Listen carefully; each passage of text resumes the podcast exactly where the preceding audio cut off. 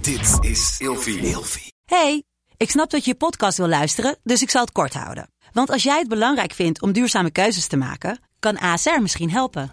Nou hoor ik je denken, hoe dan? Nou, bijvoorbeeld bij het duurzaam herstellen van schade. Of de premies die we beleggen volgens ons duurzaam beleggingsbeleid. Dat bepaalt waar we wel en juist niet in investeren. Wil je meer weten over welke duurzame keuzes ASR maakt? Ga dan naar asr.nl slash duurzame keuzes. ASR doet het.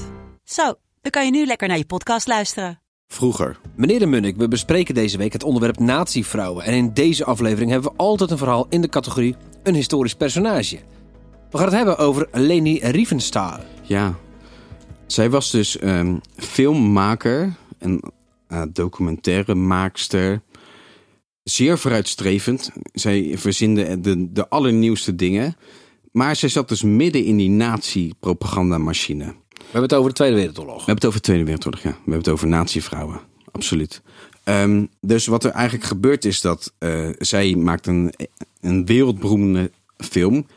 Triumph des Willens. Nog nooit van En gehoord. ehm, ja, weet je wat? Daar zijn een aantal shots die zijn zo vooruitstrevend. Bijvoorbeeld, eh, Hitler komt ergens aan met een vliegtuig. En je ziet eerst het schaduw van zijn vliegtuig wordt gefilmd. En dan komt hij als een soort grote verlosser komt hij binnen.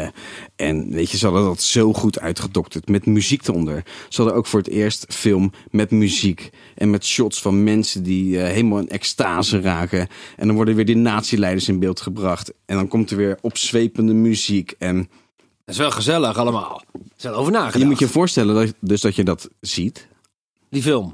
Die Ja, documentaire. Ja, ja. En je bent overdonderd. Je wil daarbij horen. Dat is, zeg maar, dat is wat ze deden. Maar waarom is zij dan een historisch personage van deze dinsdag? Zij was eigenlijk een soort van het gezicht van de propagandamachine van de nazi's. Zij, zij heeft eigenlijk dat helemaal eh, vormgegeven. En Dus ze was niet achter de schermen. Ze was voor de schermen. Nee, ja, ze was wel echt aanwezig. En eh, later na de oorlog eh, moest zij natuurlijk ook terecht staan. Hè? En eh, gingen ze afwegen van... Oh, eh, ja?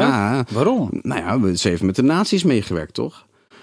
Eh, je, je moet van... Ja, maar dat deed eh, Hugo Bos ook. Ja, nou, daar hebben we het al eerder over gehad. Eh, mis- hij kwam er misschien iets, iets milder eh, mee weg eigenlijk. Maar wat Met er... dubbel S. Met dubbel S, absoluut. Ja, Mooie pakken wel. Maar Leni Riefenstahl, die, die werd dus eigenlijk een soort van... Ja, altijd als nazi weggezet. En daardoor kwam ze eh, even in een soort van... eh, ja, hoe zeg je dat? Verd- In het verdomhoekje. Maar ze, ze heeft zichzelf altijd ontwikkeld, ook als fotografe. En Maar was zij een soort van marketingbaas van de nazi's? Nee, Is nee, dat nee, nee, het? nee. Zij maakte gewoon echt hele goede promofilms, om het zo maar te zeggen. Ja, maar dan ben je daardoor toch de werd ze marketingbaas? ingezet. Nou, als je dat zo ziet, ja. Propaganda, zij was Ja. verantwoordelijk voor propaganda van de nazi's. Ehm, dat was Jozef Goebbels, maar zij werd ingezet om dat allemaal uit te voeren. Ja, zij was het creatieve brein achter alles. Ben je toch de lul, hè? Nou ja, zij was dus de lul. Ja. En daarna kreeg ze eigenlijk een soort van weer een kans om terug te komen.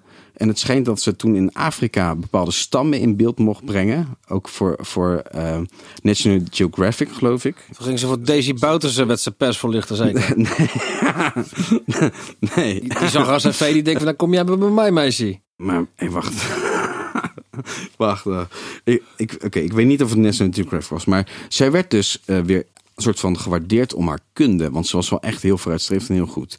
Maar ze heeft toen weer eigenlijk door een soort natiebril gekeken, vonden mensen. En eh, ja, Ze was een beetje racistisch in Afrika. ja, is niet handig, ja, hè? eigenlijk wel. Dus ze werd gewoon weer afgeserveerd als een nazi. Tot morgen. Vroeger.